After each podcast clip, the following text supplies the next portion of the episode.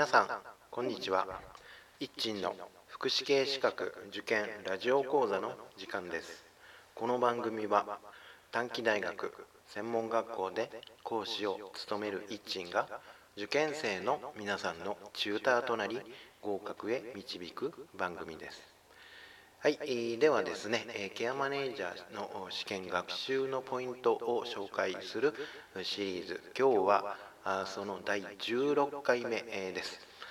このシリーズは10月14日に実施されました第21回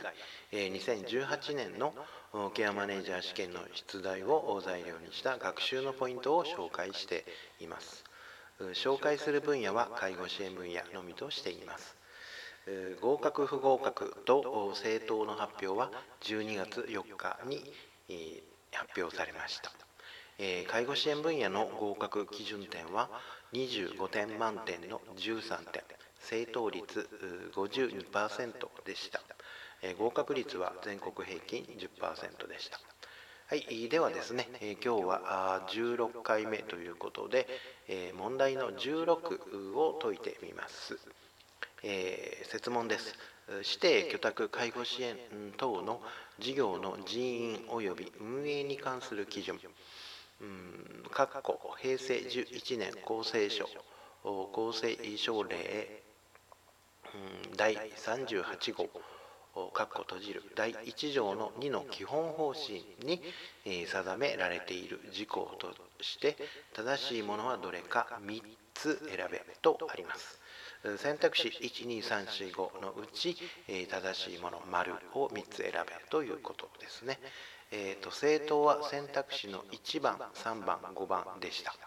では回答の根拠ですけども、設問にある指定居託介護支援等の事業の人員及び運営に関する基準の第1条の2ですね、そこから問題が出ています。いつものようにブログにはその第1条の2ですね、全文について貼り付けをしておりますので、ブログをぜひご覧ください。この第1条の2は4つの項目で構成されております。それぞれについて簡単にまとめたものをですね、色違い緑色の文章で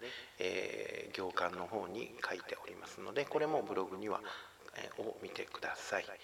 はい、ではですね、選択肢の1番から見ていきます。選択肢の1番の内容は、障害者総合支援法に規定する指定特定相談支援事業者との連携に努めることとあります。これは丸ですね。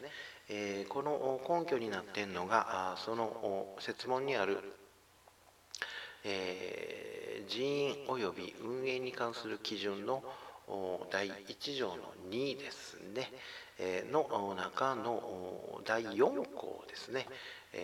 が根拠になっています。ブログにはその第4項も書いていますので、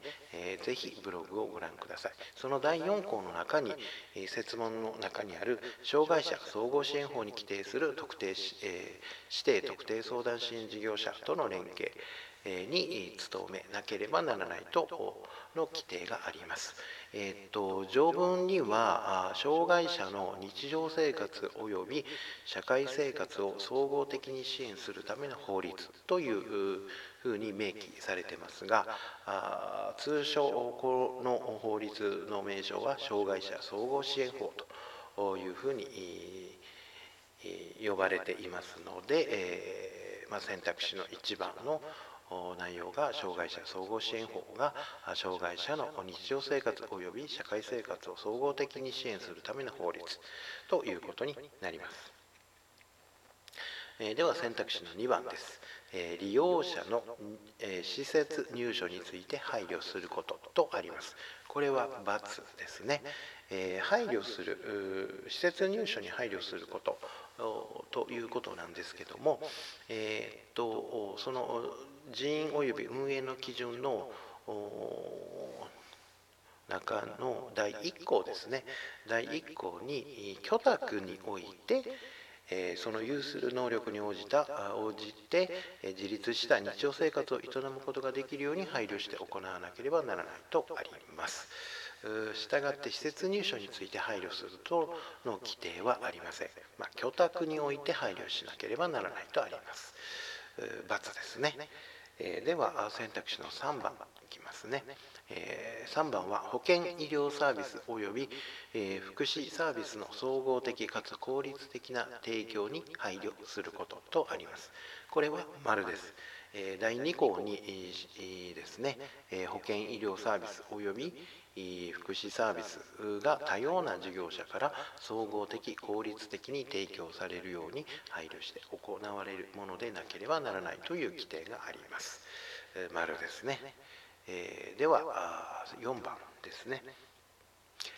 選択肢の4番、利用者の最低限度の生活の維持に努めること。これは×です。このような規定はありません。配慮することですね、ということで規定されているのが、居宅において日常生活、自立した日常生活を営むことができるよう配慮する。それと保健医療サービス及び福祉サービスが多様な事業者から総合的効率的に提供されるよう配慮すること。配慮についてはこの2項目についての記載のみですので、利用者の最低限度の生活の維持に努めることというような配慮規定はありません。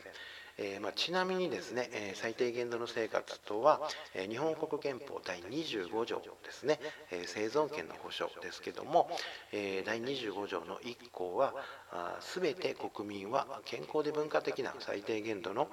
生活を営む権利を有するとあります。この憲法第25条を具現化したもの、制度としては生活保護法があります。介護保険制度との関連では、生活保護法では健康で文化的な最低限度の生活を営む上で、介護保険制度が活用できる場合は生活保護制度に優先して活用されることとなっています。この辺も関連するような知識として、整理をしておいてください。では選択肢の5番です。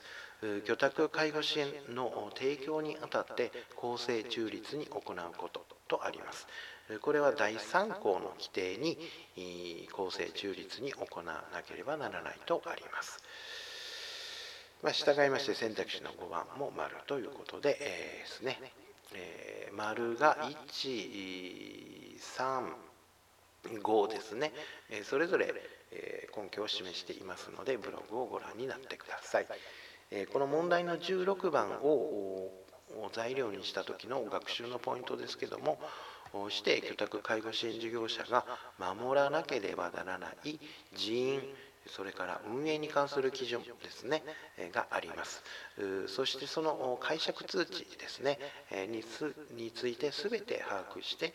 理解をしておく必要があると思います。お手持ちの基本テキストあるいは参考書に書かれている内容を十分に理解をする必要があるのではないかなと思います。ではですね、今日は以上です。さようなら。